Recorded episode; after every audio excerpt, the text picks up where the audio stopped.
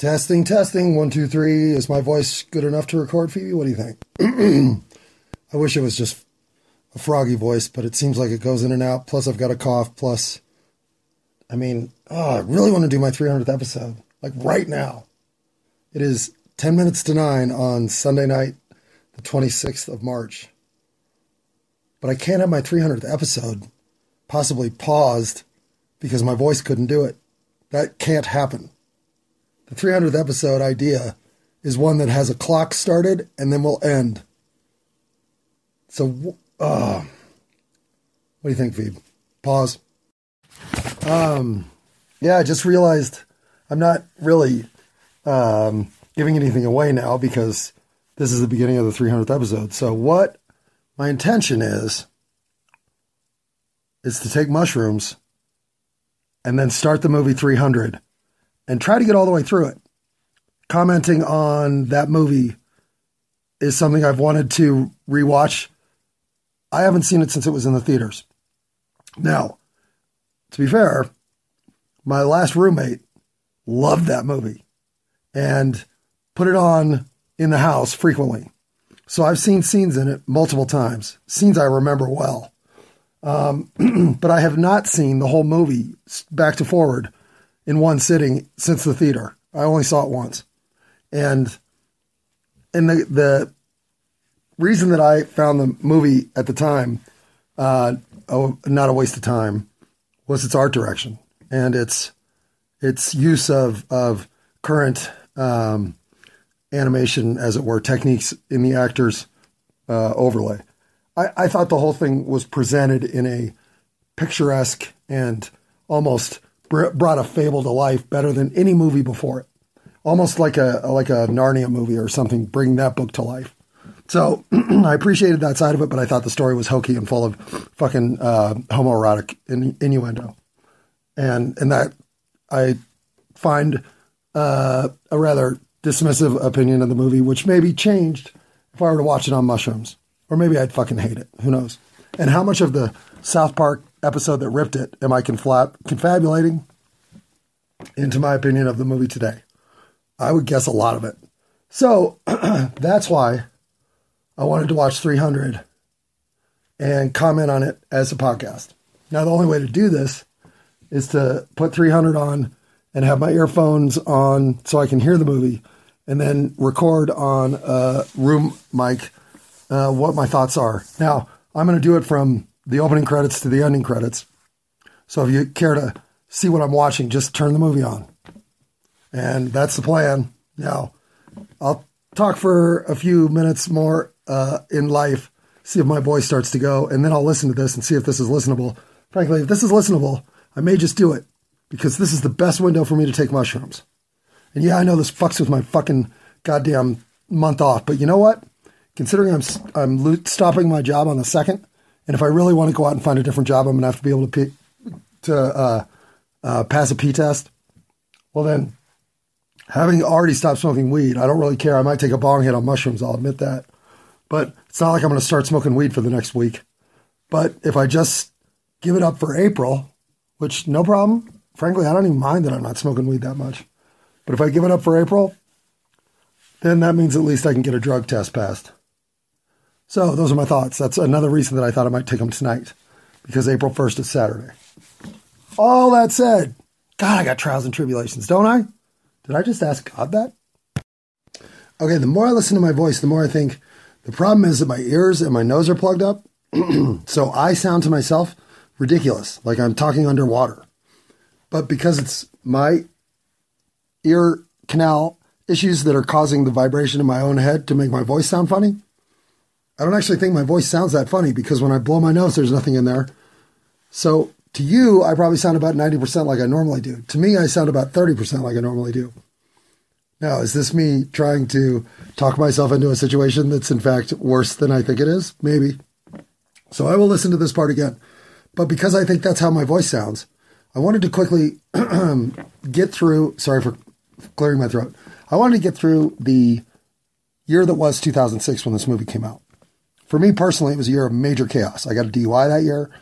Um, I broke up with a girlfriend in the 20th month that year. This was the second Becky. Um, I was with my roommate. When did I go into shit? I might have gone into, uh, hold on. Hey, 2006 is the year of my one and only drug rehab. I didn't really have that put together till right now. Um, so drug rehab. This is the year drug rehab. Huh. Holy shit. Well, yeah. So uh, those preceding drug rehab was in October, November of 2006. Um, anyhow, so there you go. That was personally what was going on. Uh, nationally, well, uh, we're still in Iraq. Uh, Bush's second term is fucking uh, the rich people taking more than they've ever taken before, and us finally noticing. Uh, that's when people started diving into conspiracy theories. Uh, I saw loose change, I believe, for the first time this year. It might have been the next year, but it was right in this period, and um, and there was no question governments uh, hmm, um, respect how the respect toward everything was dwindling because everything looked like it was starting to care less about the communal and more about the self. I'll just leave it at that. And I was endemic of it. The whole country was fucking losing its mind. And if you were a good person, you couldn't understand what the fuck we were up to and what had happened to us. What had shattered Team America. And if you were a negative person, well, this was your time. Jump in and stir the fucking pot. So along comes this movie 300 about a band of machismo uh, stand against all comers who successfully fend off the Persian Empire and save their community, uh, yada yada. And uh, it's it's a story based on a graphic novel written by a guy named Frank Miller who does a lot of the avant-garde Batman stuff and some of the high end or at least highly regarded uh, graphic novel work here in uh, the United States mostly in uh, the comic lineup. He, he, wrote the Batman and uh, series that became the the trilogy with uh, the new trilogy, and he did some Daredevil work when I was a kid that I loved. I mean, I'm a big Frank Miller fan, so seeing this movie for its artistic style was my whole point. I'm not a big fan of war movies. I'm not a big fan of violent movies, although I do love Fight Club. I'm not a fan of um, of movies that uh, leverage the 17 year old male audience into itself.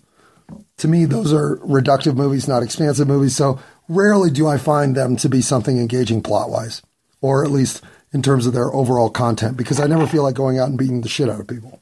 So, with that in mind, I'm not implying that if you like this movie, it's because you like to go out and beat the shit out of people.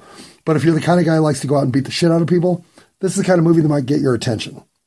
And in that way, I, I hate what Hollywood does to always appeal to the basest of our instincts because that's not even my complaint. You want to make a movie about dudes beating up dudes? I get it. But they take the source material and they add two elements that are unique to the movie, in, in my opinion, in terms of composition of the actual story and character development, which is what I do give a shit about. So this matters to me.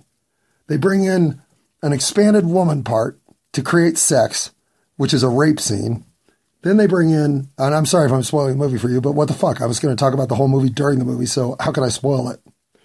And then they bring in a corrupt official that doesn't exist in the original source material. And yeah, it drives the plot in a way that's interesting against the males on males uh, homoerotic fighting. But fuck that. All of Hollywood's interpretations of source material get two things added to them sex and corruption. It's not coincidental. Stop believing everything is about sex and corruption in this world, because it's not. In fact, there's nothing about this world that's about sex and corruption. That's an entire construct of the human psyche for Hollywood's benefit. And frankly, I'm sick of it. But that doesn't mean I'm not going to watch this movie, because this movie's, well, it's a little bit about sex and corruption, but mostly it's about men almost wanting to fuck other men and then deciding to kill them instead. I think. I haven't seen it in 23 years. How do I know? 23. No, not 23. I haven't seen it in 17 years. But and here's the other thing I realize. So this was during my last year with Patrick. So there was very little um, 300 in my house. I just, it must have been his movie of choice because I know I've seen at least a few of the scenes three or four times, and that's a lot for a movie on a DVD or whatever, Blu ray. It doesn't matter. None of this matters. The point is, I thought I had a little bit more familiarity with this movie than I do, which is good. That means I'll be watching it raw again with uh, a couple of my own personal biases going in. Let's see if those biases hold up or if they don't. Now, will I be doing that tonight? Maybe, but you can see, like, if I start this thing and my voice goes entirely and I can't say anything, well, then I'm fucked up. Because then I have to do my 300th episode way down the line. I have to wait for the mushroom clear. And I'm in mushroom clear right now, so, oh, what do I do? I'll listen to this and see how bad it is. All right, so let's knock a few things out of the way because this is a go. Which means I have to talk number one about drug use. And I don't mean to be casual in my regards to my own drug use because it implies there's a casual attitude uh, toward drug use generally for me. Um, and anybody considering hallucinogenic drugs for the first time, I do not recommend you do that casually. I recommend you do that. I don't recommend you do it casually. Um, why do I say that? Because drug use, for me, has enhanced my life incredibly. And mushrooms specifically are the drug of choice in that celebration.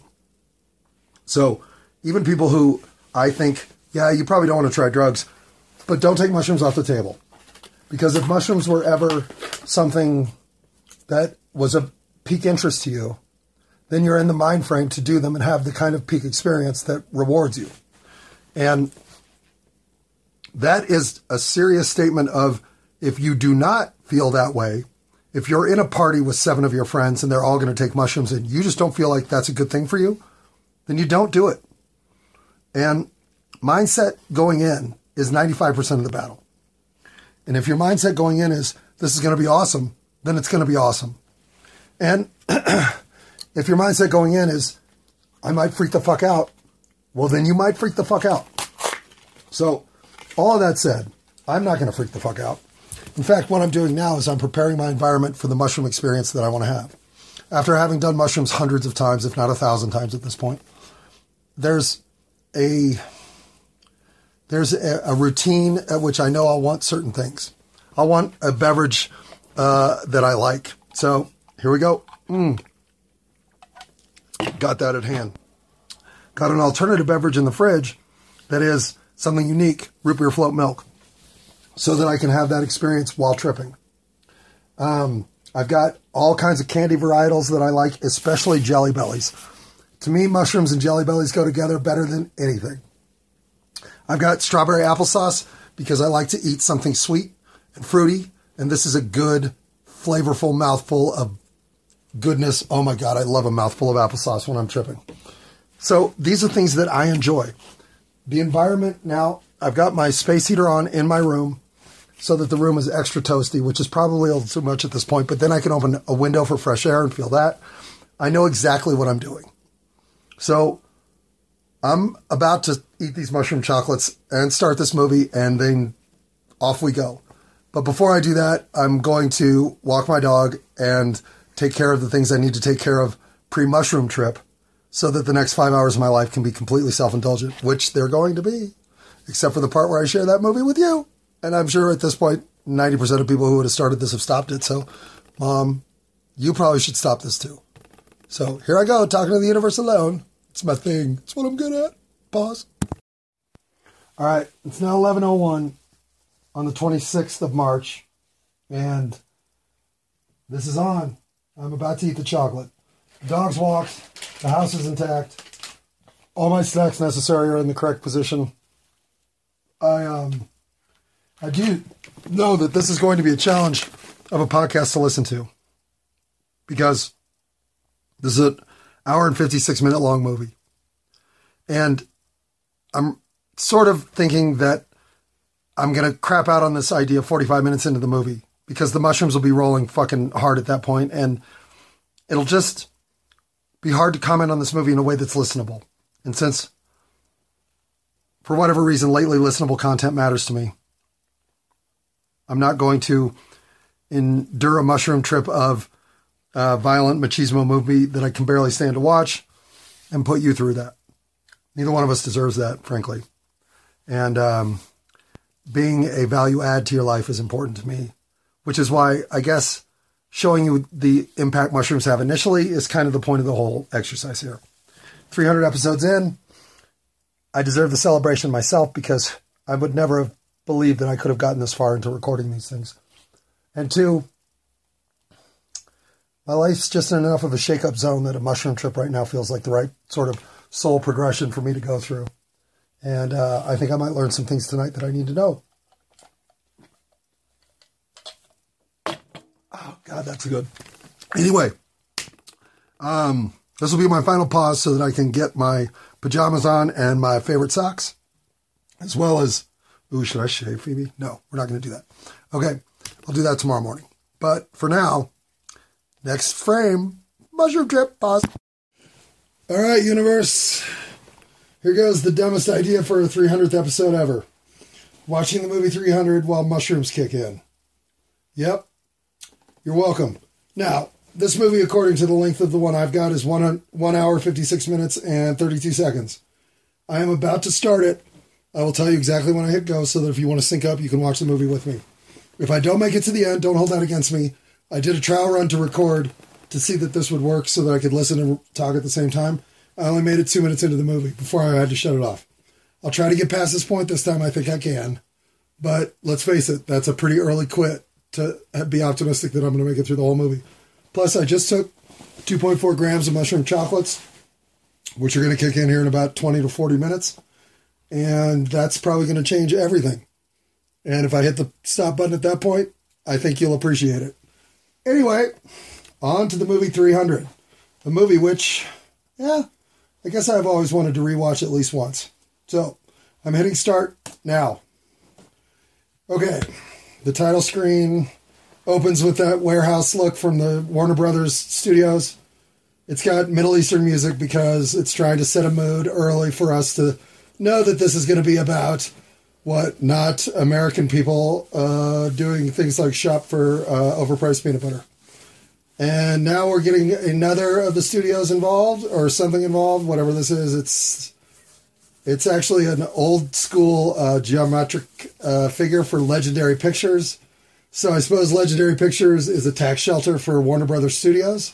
I'm just guessing. Oh, now we have another tax shelter. This one is Virtual Studios. So Warner Brothers Studios, Legendary Pictures, and Virtual Studios are all bringing you the movie 300 and a whole lot of fog and cloudy, misty uh, overtone. It opens with lightning to set the, the title screen, and the title screen is splattered blood. So if you don't know this movie is rated R, you just figured it out. Oh, and then the very first shot are skulls. Literally, skulls. And then a baby. Oh, death and birth. And narration. Okay, I've always been told that narration is the laziest form of filmmaking. So this is already uh, what a ten for lazy. Now they're talking about how if you are anything but ready for battle as a baby, you're discarded because you're no use. I mean, this is just honing your own insecurities. From the time he could stand, he's baptized in the fire of combat. From the time he could stand, he's a seven year old boy learning to fight with swords against a man twice his size who is literally beating him to the ground while his mother watches on anxiously. This is the opening scene of the movie, and we are how far into this movie? We are less than two minutes. We are a minute and 50 seconds into a movie that is already setting a, an overtone of extreme violence. Told, taught never to retreat, taught never to surrender, to death on the battlefield. Oh, in service to Sparta. The greatest glory you can achieve in your life. You are just being conditioned for nationalism knocking on the shield like that's the protectant value of a man, and a seven year old boy nodding like he understands any of this shit. It is all awful. This is where I quit the first time.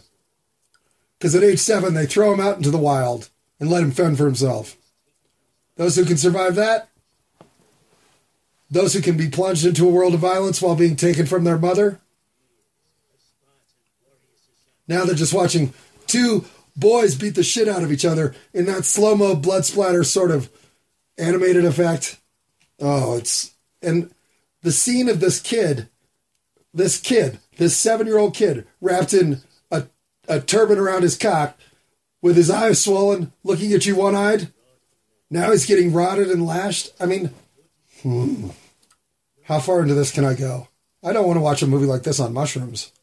This is constantly tested, tossed into the wild. He's 12, he's getting lashed. 14, he's out here with a spear, left to pity against nature's fury. Ugh, an initiation.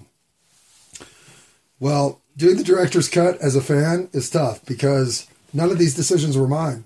So I agree with none of them. But the artistic tone of the movie is awesome. Even now, the character development for this threatening animal is fantastic. I mean, it's somewhere between this. Did this movie come out first, or did that movie, uh, the one with uh, with uh, Bruce Willis and uh, uh, the sunglasses movie? What was that one called? Whatever. That might be the next one I watch. I'll watch that one on the 600th episode. But this scene, in terms of picturesque uh, cinematography, is phenomenal. The kid fighting this this wolf, dire wolf. It excuse me, these two dire wolves is well, it's distracting. I know that much. The giant wolf is savoring the scent of his meal to come. So we're already seeing that the boy isn't just capable physically. This is increasing his his tactical cred because he's about to use the animal's aggression against itself. This becomes a big theme of the movie later on. And in fact, the move he just made is foreshadowing of moves that get made later in the movie. And the knocking on the shield stuff early is another element of foreshadowing of what's coming next. I remember uh, a lot of the actual final scenes that these call back to, which is hilarious. I don't remember this wolf at all. This is one scene I did not watch multiple times. The beginning of the movie never interested me because Patrick would say, Want to watch 300? I'd be like, Want to watch something else? all right. So he gets to take down the wolf through tactical advantage and physical perfection. He's the epitome of what Sparta wants in their warrior class. And he is now, how far into the movie? How long did the montage take? It took five minutes and 30 seconds? Yes. Five minutes and 30 seconds later, we're literally getting music that sounds like a requiem. We're getting bowing and praise from all the warrior class to this new emerging boy. Pause for uh, for some uh, coughing. Okay, so now he's the King Leonidas. And we are, well, we're now six minutes into the movie, and he is speaking back to the destruction of the wolf. Oh, this is our narrator. Our narrator is a character. Oh, that's awful. Is that supposed to be some sort of slip into the screen from behind the screen? I don't know. I didn't remember this part. But because I know the narration continues, so how is he a character? Whatever. He's telling us all the fucking prerequisites for a myth. Yuckity yuck. And let's see, the mushrooms have been in my system now exactly 11 minutes. Nothing's really happening yet. Just letting you know.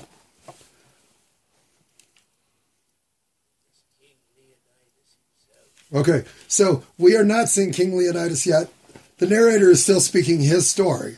And now, at the uh, six minute, 45 second mark, comes an enormous background of what looks like angelic origin and three no, many warrior horsemen riding up over the top. Excuse me, are these the four horsemen of the apocalypse? Hell yeah! Let's see if one of them's named Pestilence. Or is it Mandela affected? Oh, it's not the four horsemen of the apocalypse at all. It's instead like eight horsemen running down a city, it looks like. And they look like they're Arabian. So I believe this is the opening uh, salutation from the other people toward the 300 Spartans to say, hey, uh, we're about to kick your ass unless you want us not to by giving us all your women and boys, or whatever the deal is here. But we're about to find out, so I won't ruin it. They've ridden into the Spartan Square town square, and um, that dude from The Wire is part of it. He's here. Now the guy that rode in is pulling a bag full of skulls out and throwing them toward, no, just raising them in triumph as his horse does one of those things as if to say, don't fuck with me. back to the training room for boys, where it looks like we got another seven year old fucking learning how to fight. And now we have King Leonidas shown with his wife, who is uh, Lena from, she's the Cersei from uh, Game of Thrones.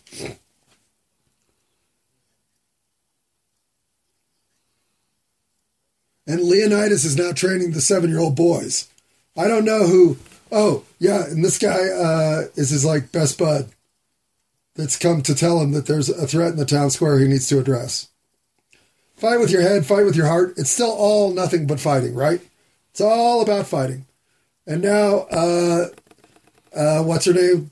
Daenerys. No, she's not Daenerys. She's one of the. She's the other one. She's the sister that fucks her brother. But she uh, she sends him to the town square, and so now we're seeing that confrontation come to fruition, where there is uh, a man who's supposed to be dressed as an Arabian, so of course he's black and wearing gold, and then there's the dude from The Wire who's going to rape that chick who is uh, from Game of Thrones, and then this dude with the uh, eyebrow ring uh, because he's exotic, is being told before he speaks when you say words in Sparta, you are held for, accountable for the words you speak. Now, what do you have to say? Earth and water. What the fuck?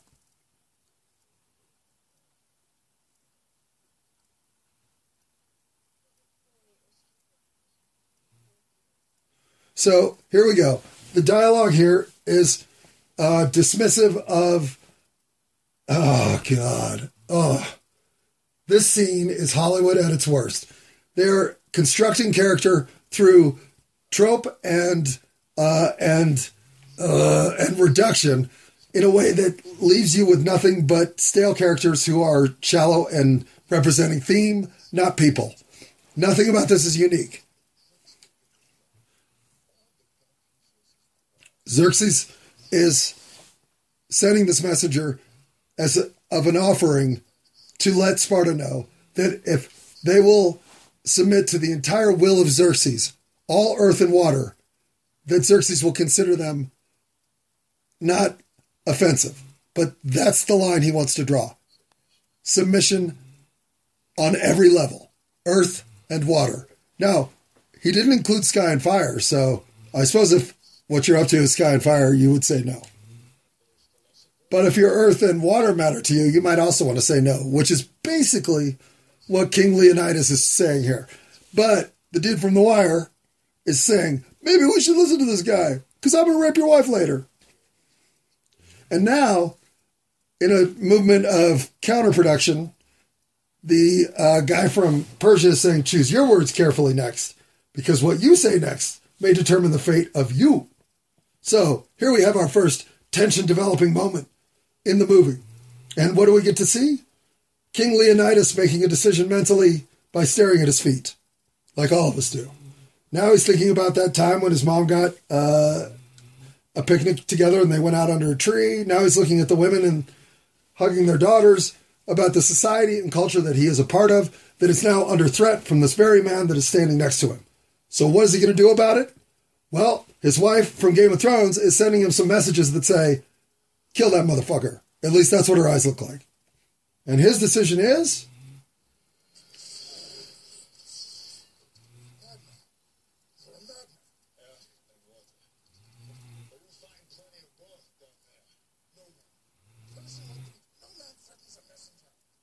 And now the messenger doesn't understand why he's being threatened for his words. Well, nobody comes to my city steps, insults my queen, and threatens my people with slavery and death and doesn't think I'm going to choose my words carefully. Persian, you should have done the same.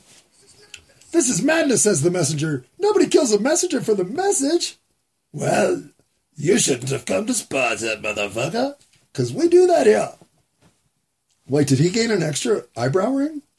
Did he have two in that last scene? And then he looks to his wife for confirmation that he's making the right move. I'm not sure I remember that scene. And delivers the famous line and fucking leg kick of, This is Sparta! And now down goes Messenger, as well as the rest of the Arabians. So he's essentially cementing the fate of his people with his decision that we will stand up against all odds and fight off you and King Xerxes, the Persian Empire, and all the threat it represents by throwing these guys into a well of, I don't know what, bottomless pit? Who cares? That's how it's portrayed in the cinematography. All right, I'm going to take a pause on the commentary for a second, but the movie's going to keep rolling. So if you're watching the movie in real time, don't stop the movie. I just need to get something to drink and uh, clear my voice. Okay, I got to have a little commentary here about the fact that they're doing the whole like fighting uh, Luke Skywalker fighting his own demons, sees his father as his biggest threat. There always has to be a sense, in these kind of movies that are just about violence, that somehow the violence is about overcoming the demons that live within. Because they want you to believe you have demons within you. It's just bullshit. You don't need to climb some mountain to find some yogi to tell you what your life's about. You just have to ask your own self.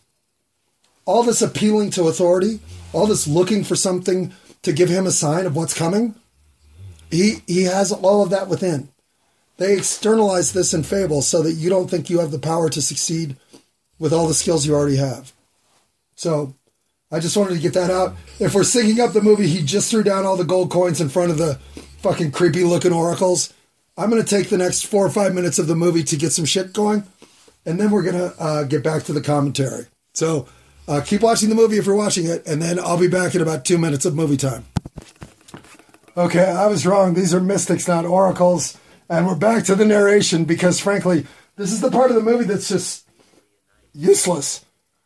I mean, we're creating tension that doesn't exist because Leonidas is the king, so he's going to make the decision. But he has to go to some mystics who then have to appeal to an oracle.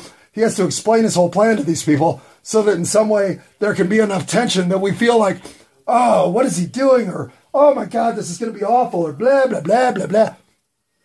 It's, it's, it's crafted drama of no consequence. So, now we're watching some naked woman who's just on the screen for what reason? I have no idea. Pause. Okay, I think she's the Oracle. And we have seen her breasts gratuitously now uh, at least seven times. And it's just. So these creepy fucking mystics choose only the most beautiful Spartan girls to be their myth to be their oracles. This is fucking gross. I mean, if I'm a woman, I walk out of the theater right here. Pause. And the oracle is uh, claiming that Sparta will fall. In fact, all Greece will fall. Trust not in men. Good advice there. That's her best advice so far. Honor the gods. Uh, okay, whatever.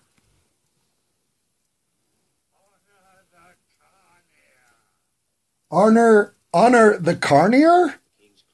What? All right, so getting off this mountain is harder. Pause. Okay, the cinematography on the guy that just did the uh, the giggling laugh of corruption was phenomenal. I loved it. Turn the movie on for it. Now we're seeing Leonidas's butt because we saw that naked oracle, I guess. But we'll never see his dick because that would make it rated X. And he's going to touch his wife's breasts, who is that chick from uh, Game of Thrones. And I didn't mean to say chick dismissively. Sorry for that. That's that's bad. Her name is, uh, I'll look it up. Lena Headey, I think, if I remember right. And, uh, and she is actually a pretty good actress. I really liked her in Judge Dredd, which was a tough part. So I have a lot of respect for her. And the fact that she's in this movie actually elevates the movie. Her part is ridiculous, but her presence is welcome. Um, I don't know if we've seen her boobs yet, so maybe I was wrong about her gratuitous boobs. I just figured they'd come after his gratuitous butt shot. A lot of gratuitous nudity in in Hollywood, which I have no problem with because frankly, nudity is fine. But the fact that we use such um, 18th century uh, morals against our own sense of what nudity is today is disappointing. Oh, breasts! I knew we'd see them. Hollywood is nothing if not dependable. All right, pause. Okay, I actually appreciate the fact that he is consulting his wife in his biggest decisions. I can't imagine that any of our bigger challenges aren't confronted as both the male and feminine perspective. As a matter of fact, the idea that you would do anything else is pigheaded to me. But I'm going to skip the sex scene. Oh, they skipped the sex scene for me? Oh, no, here it comes. I'm going to skip this part. You guys can watch the sex scene without me. Okay, I'm back for the uh, assembly of the original 300. And we're seeing that they're so brimming over with enthusiasm about dying for Sparta that they can't help but come out of their their initial block formation to announce their enthusiasm. I mean, they are overrun with machismo to die for Sparta. And now they're talking about how they'll only take men who have some level of legacy in their life so that they're not stripping their community of the genetic code that is, say, the Joneses. If you don't have a boy, you don't get to come.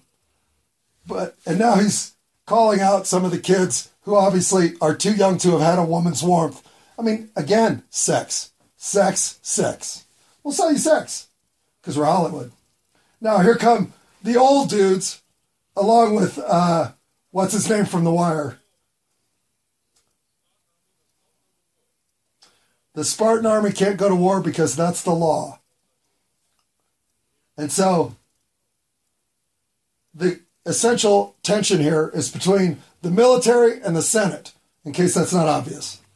And so here we are between the moral code of the warrior versus the arbitrary uh, uh, uh, presence and laws of the Senate. So, with this in mind, the idea that the Senate can take any of King Leonidas' power away from him is demonstrated as absolutely ridiculous. Leaving the senators with the question, what shall we do? And the response of, what can we do? I mean, it's just emotionally manipulative at its basic level. I'm going to pause again because, frankly, I'm getting a little saliva in my mouth like those mushrooms might be kicking in. Okay, so the implication in this scene, I believe, is that she's pregnant. There's another implication in this scene that he is as well one of the 300 committed to the cause because he's got his son, and it was his son who he was training in the training boy room. And now his wife, who is part of his power, brings over a token of charm, which is some necklace to protect him in battle. And the Spartan shield is again reinforced as the veneer of a warrior and the determination of a man. The look between them is one of committed to the rules that will pull them apart, but honor and truth are more important. We go back to a narrator, which is lazy, so I'm going to be lazy too. Pause. If it is blood to seek, you're welcome to join us. Seriously, these guys meet on the path of doom, and we are now 20, 28 minutes exactly. Happy birthday. 28 minutes into the movie. I have recorded for 22 minutes and 20 seconds, so I'm leaving you alone for about a quarter of the movie as we go so far. So here we have King Leonidas calling out the fact that these sculptors and blacksmiths and typical dudes willing to give their life for the cause against Xerxes are not warriors, which the Spartans are. It's just, it's again, it's making you feel like you're not worthy because you didn't do the Spartan way. Fuck that. The Spartan way is ridiculous. You don't die for a cause that you don't have any purpose in. The idea that you're born to die for your nation is the dumbest death and life of all. And yet here we are. That's the only life of purpose in Sparta. Back to narration because there's no way to explain without someone telling you what they're up to because it doesn't make any sense. So they have to continually reinforce that this is okay. It's okay. These guys are making a decision that's not fucking dumb. When everything they show is these guys are making the dumbest decisions of his life. His biggest regret is he had so few to sacrifice. What is this guy, a psychopath? I mean, oh, the mushrooms are definitely kicking in. And I believe we're about to see Xerxes for the first time, who is a great character in this movie. Oh, no, I think this might be the cripple. The cripple, is this a cripple? I don't know, might be. The young boy has noticed that we're being followed.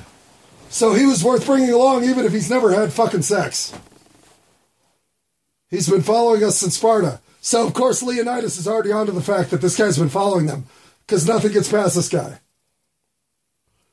Man, if this isn't a whole bunch of men wanting to be with men, ugh, I don't know. Ugh, this is not my kind of movie, obviously. But now something's on fire. Is this the Persian army and their wayland of destruction? Could be. King Leonidas looks concerned for the first time ever. They can't figure out where all the people are. The Persians got them. Okay, I'm going to pause. This is just a bunch of fucking death and destruction, ominous foreboding, notions of what's to come, and uh, just how powerful this Persian army is. So we see a skull, we see further destruction. We're seeing the world in chaos, and the Persians are the cause. Is any of this true? No. It's just for a movie's purpose, so don't take it seriously. Here comes some other foreboding moment, so I'm going to go not be foreboding. Okay, isn't this a little. This is terrible. This kid shouldn't be in this movie. The scene that involves a child is just to make you think that the Persians are so bad that they'll destroy children. And then it's a homoerotic child with a boy, let's be honest. And he's talking about how the Persians are full of blackness. This is reinforcing all of the worst of your thoughts in one moment. Pause. Okay, just so we can sync back to movie time, I am currently 32 minutes and 22 seconds into the movie and 25 minutes and 42 seconds into the recording. Pause. Okay, so now we're getting the reinforcement of how bad the Persians are from that other society full of like barbers and fucking postmen, you know, secondary men. And they found the uh, victims of the Persian Empire's conquest because they stacked all their bodies into some sort of formation of a tree of doom. I don't even know what that's supposed to be, but it's supposed to be awful, and it is. So if you don't feel the sense of foreboding in this movie at this point, well, you're not watching the same movie. Now comes the cripple. These are the scenes I do remember. So Xerxes is on the prowl. The Spartans have run into his death in destructive ways, and somebody is following the Spartan army. That's the cripple. Pause. All right. Having the narrator as a character is definitely tripping me out. Uh, not because of the mushrooms. It's like, it's terrible. I hate that they did that. They're showing the Persian army has come on ships.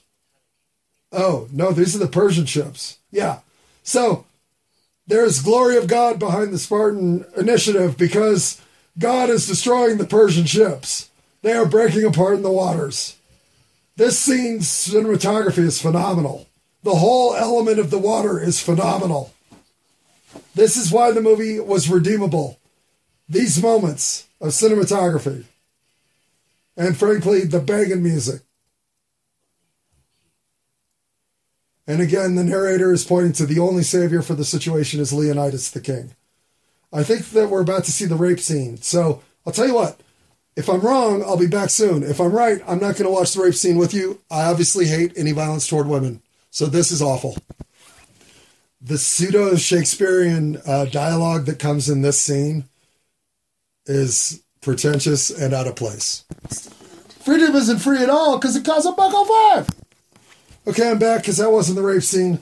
That was the setup so that the rape scene is even more shocking by having a nobleman visit her first. The next man that visits her and compromises her will look that much more evil because he is. He's a fucking douchebag.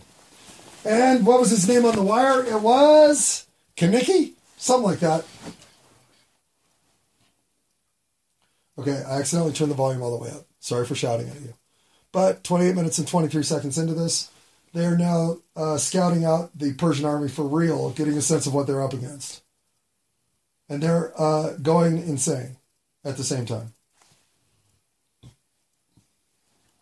So, again, comparing resumes here.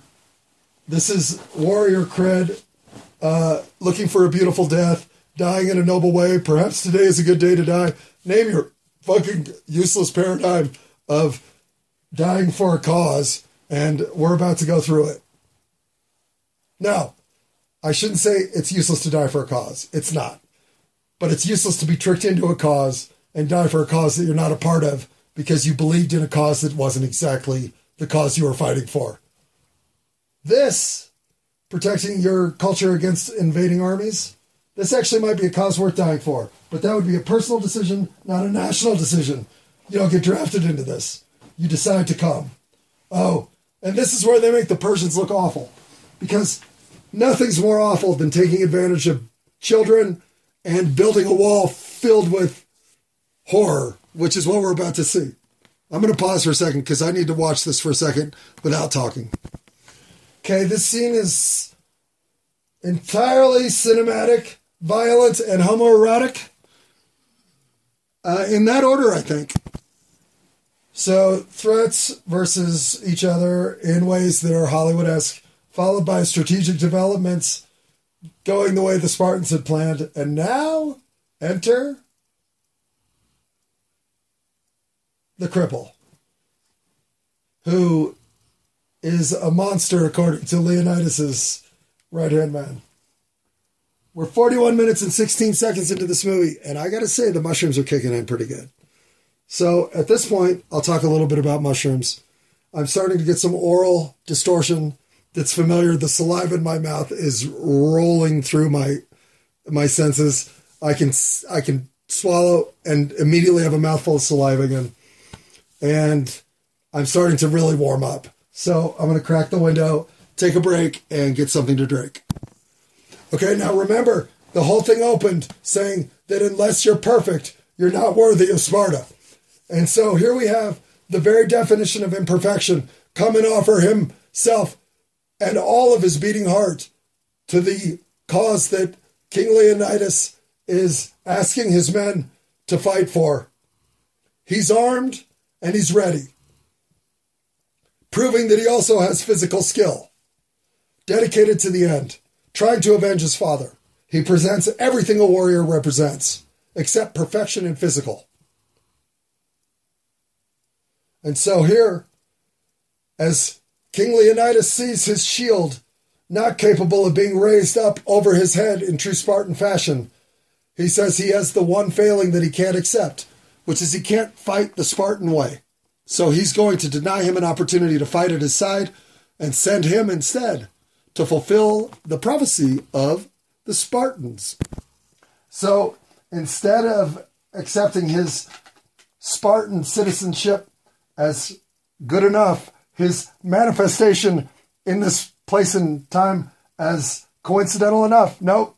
He says, There isn't a place on the battlefield for you as a warrior but there is a place on the battlefield for you as a cleaner up of the dead, as a bringer of the water to the men who are fighting. Leonidas is a dick. Pause. All right, and for the first time cinematically, we're truly seeing the grandeur of the Persian army.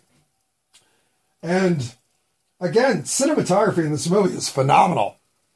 This, the sound and overall texture they present is fantastic. And here comes Leonidas with his bumper sticker slogans. This is it. Good day to die. Oh, uh, pause. Okay, so we're getting the back and forth initials of, hey man, lay down your weapons so we don't have to do this thing. Hey man, fuck you, we're not going to lay down our weapons, we're going to do this thing. In fact, the Spartan retort is a goddamn spear to the chest. So bring it, bitches. He literally says, hold, give them nothing, but take from them everything. I mean, if that's not humanity at its best, what is? okay, sorry about the cough, but here we are deep into some serious man on man homoeroticism. This is the battle scene, initial battle scene that involves all kinds of up close man on man action. This is Hollywood at its gayest. And listen, I'm fine with Hollywood and I'm fine with gay. No, I'm not fine with Hollywood, but I am fine with gay. But I'm not gay. So sitting through this sort of soft gay porn stuff, it's always a little bit disorienting. And then you throw in the violence, the bloodshed, I mean, this this just isn't my kind of movie. Not at this point. So I'm watching it for the art direction only now. And the cinematography is fucking impressive. And the violence is fucking violent. And the homoeroticism is fucking homoerotic. So we'll stick with that cinematography part. And again, the scene clearly is reinforcing that there is a difference between being born to be a warrior versus versus people drafted into or choosing to become a warrior. If you were born to be a warrior, much like last year's final Sweet 16, well, then you're in the right job. Otherwise, you're going to die. And if it happens in this movie, it's going to be bloody. They look thirsty. Let's give them something to drink. That's the best they could come up with right there. I mean, I love falling to my death scenes, especially ones as beautiful as this one. And in case you didn't know what to think of the movie, they tell you right here. Hell of a good start. Hell yeah. Haroo! And 50 minutes and 20 seconds into the movie, we finally see the true Persian authority with the darkening of the skies, with all the arrows that they can sling. And these are real arrows, not metaphorical, harmful, emotional arrows like we like to sling at each other. And a quick callback to the fight in the shade line, which was dumb to start with, but hey, I mean, this movie's dumb, right? It's made for 17 year olds, so of course it's dumb. And again, more homoeroticism showing Gerard Butler and fucking cutting the cock, the arrow, whatever. I mean, come on. Okay. So if you made it this far into the commentary with me, we are a minute and, oh no, we're 51 minutes and 51 seconds into the movie. Booyah! Look at that. 35 minutes and 46 seconds into the recording. So now, in addition to the arrow attack, we see the Persians bring their their horse-mounted warriors, whatever. All of this shit is just building on video game imagery of my past. We're back to a narrator, so it's being lazy. So I'm going to hit pause. And again, this is a whole lot of reinforcing the narrative that this is what we were born to do, yada yada yada. So this part of the movie is boring. I would definitely consider the best time to go get popcorn right now. But in true Hollywood fashion, we have to flash back over to the uh, current situation in uh, Sparta itself. And since in exactly two minutes, I'll have been 60 minutes into the mushroom trip, which I'm starting to get some visuals now. So the shit's really starting to happen. But I thought I should at least pay homage to my own deterioration of mental state in accordance to where the movie is deteriorating in any interest to me whatsoever. And um, here we see uh, Lena Headey, I believe her name is. I don't know what her name is. Princess Leonidas in this movie.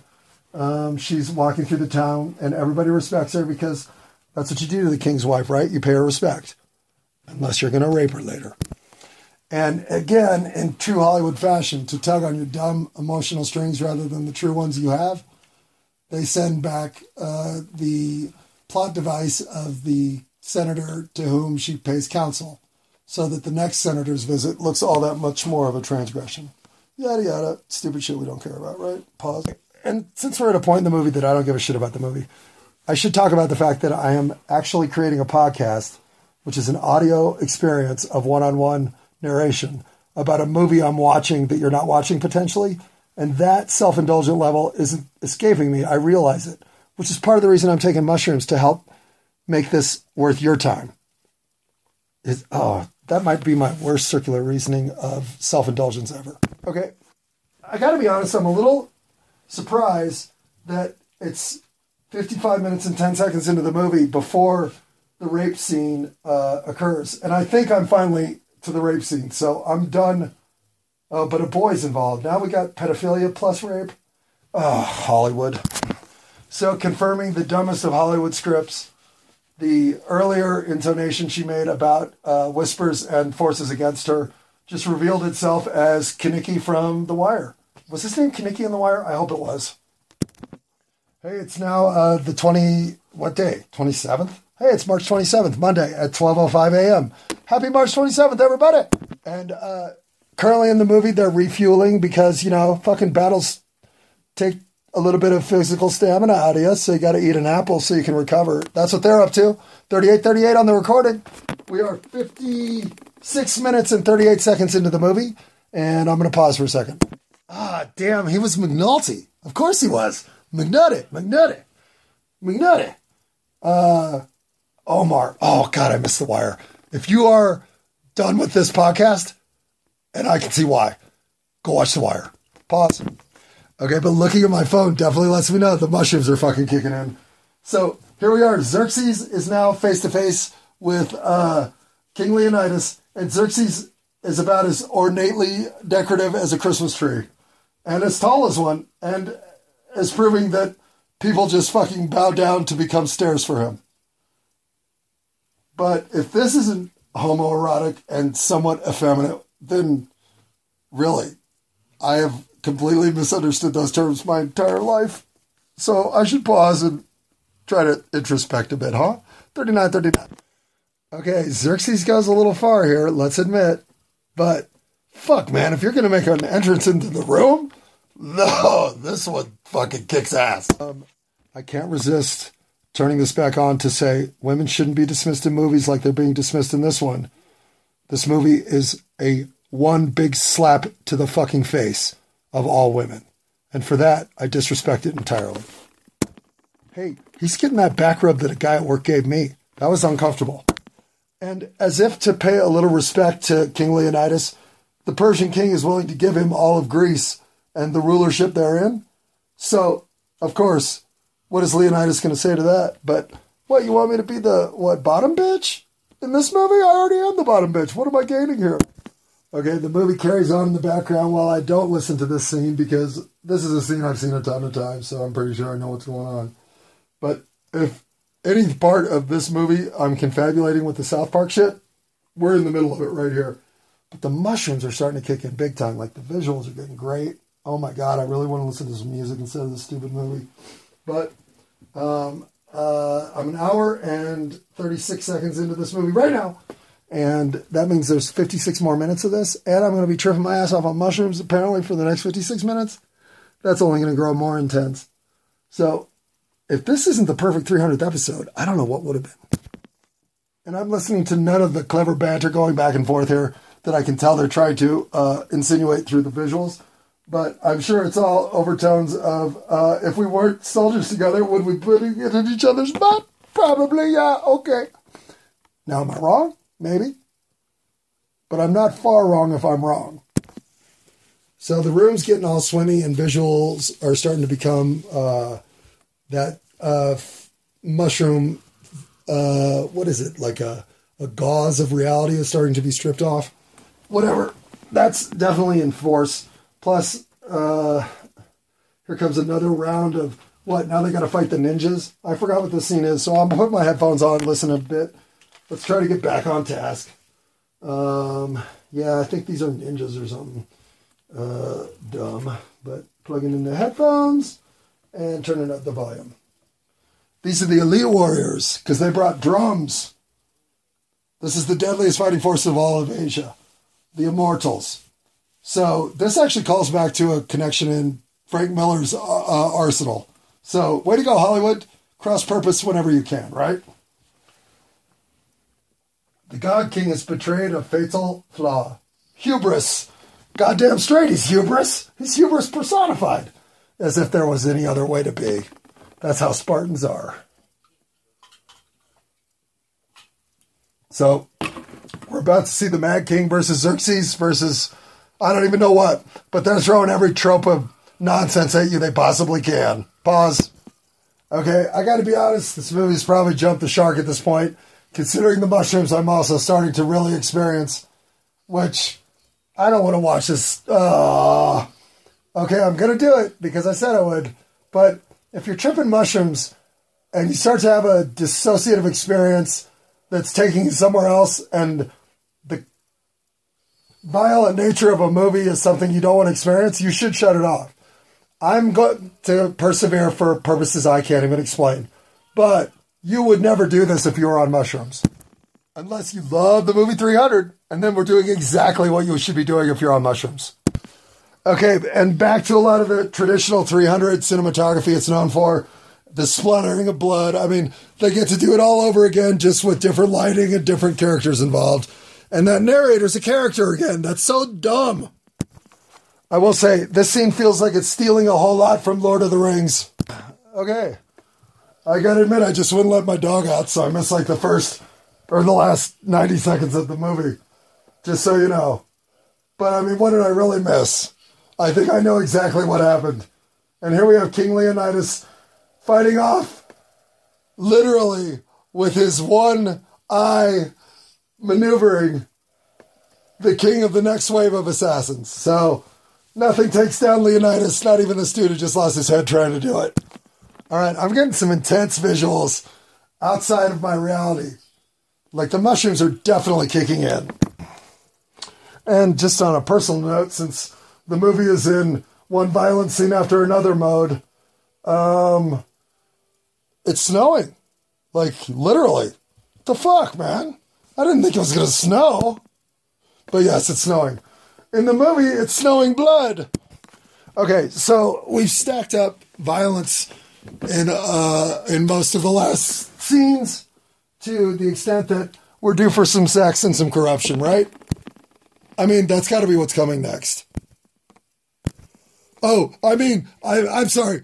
First, we have to praise our king, uh, have a moment of haru haru for our homoeroticism, and then, then comes the sex and corruption, which, of course, what's more corrupt than a rape scene, right? I'm not going to talk during. Uh, in fact, I'll be back after the rape scene. I'm going to take a moment to enjoy the movie's uh, presence without me. Okay, so if we're syncing up the movie, I am currently 11111.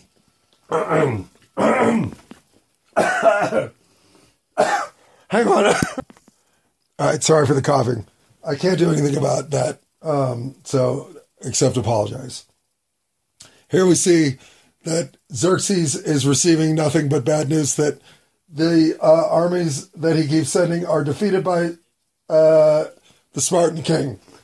Even his rhinoceros and his deformed giants, none of it's working. So I'll be back after the rape scene. Although I do have to say the cinematography on the elephants, and if I remember right, there are some dinosaurs that might show up here. I mean, Hollywood does like to be excessive, but this is crazy shit, so. Okay, so the movie plays on in the background, yada yada.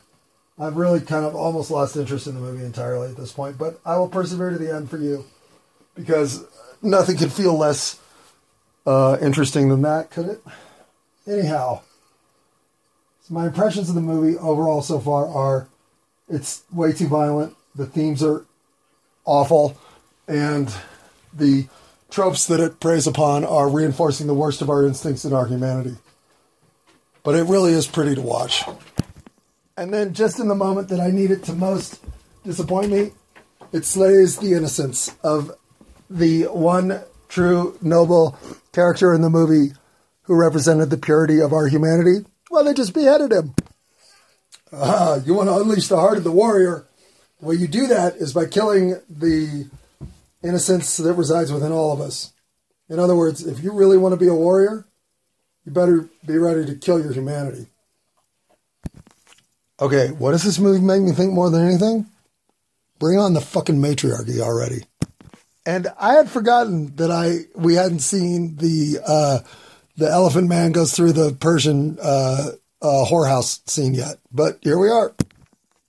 If you enjoy watching the scene, I don't think we're going to be friends. And watching the scene on mushrooms is an experience into itself. Ironically, and yes, ironically, his messaging is something I can get into. Never submit your will of life to anybody. Remember that. This whole scene is terrible. And soon to be followed by the most unwatchable scene in the movie. I apologize to all women for this scene's existence.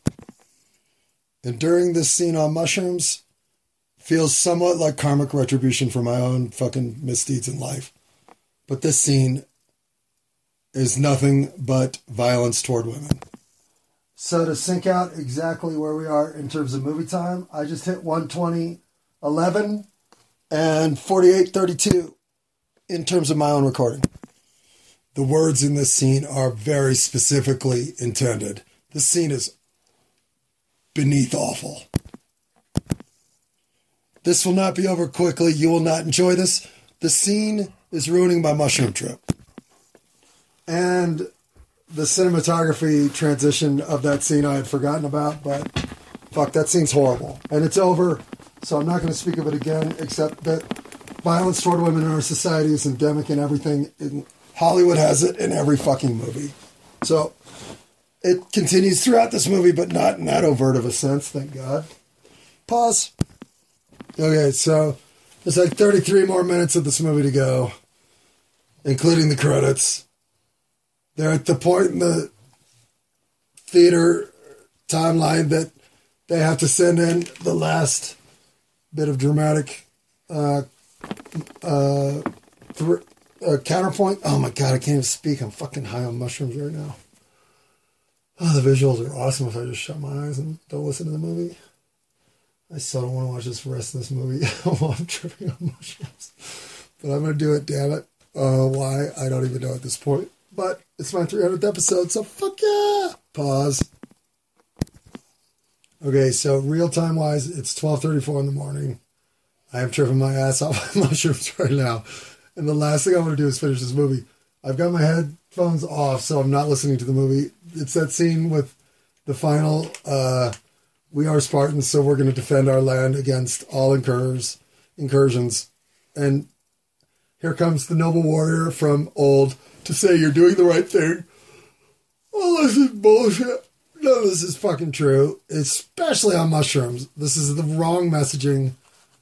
I mean, oh God, the world is so filled with violence, it doesn't need.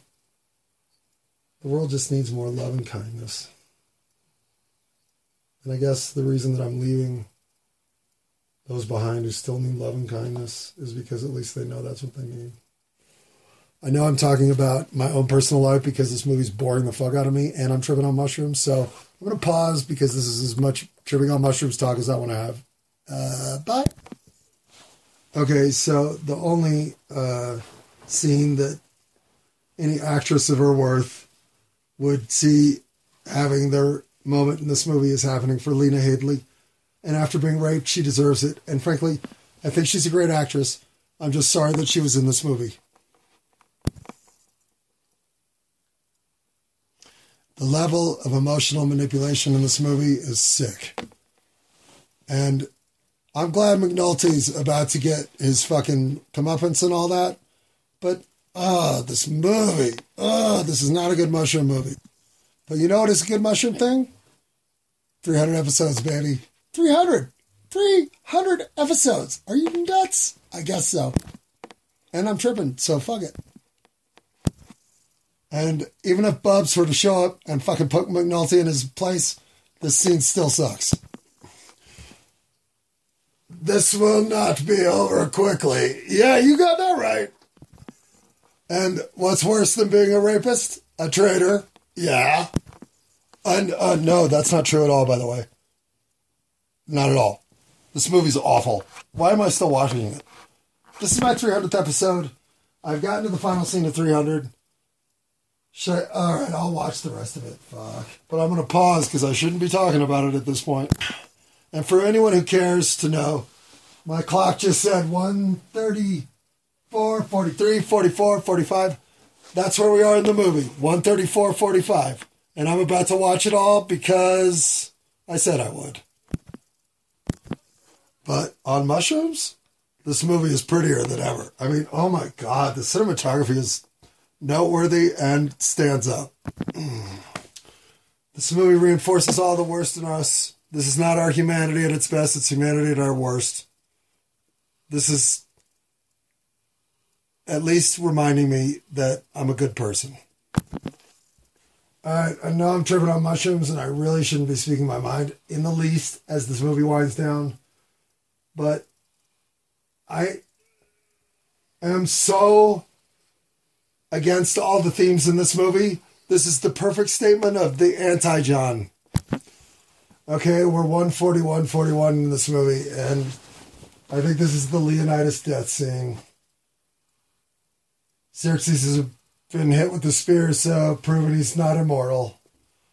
The themes here are slap you in the face with a piece of hamish and yet endure them I do on mushrooms because of the bad narration at this point. I don't even know why. All I can say about all of this Christ like imagery at the end is Oh, Hollywood. Okay, we're now um, at the 144.44 mark of the movie, and frankly, yuck. I'm done. This movie sucks. I never want to watch it again. It reinforces everything I think is wrong with how we're conditioned to believe our humanity can be fulfilled because none of these deaths were good deaths. All of this is violence of insecure men being realized in the moment that they were trying to lead a patriarchy instead of being part of a matriarchy that could be great for all of us. And so, how's that for a critique of 300? You know what this movie really makes me realize?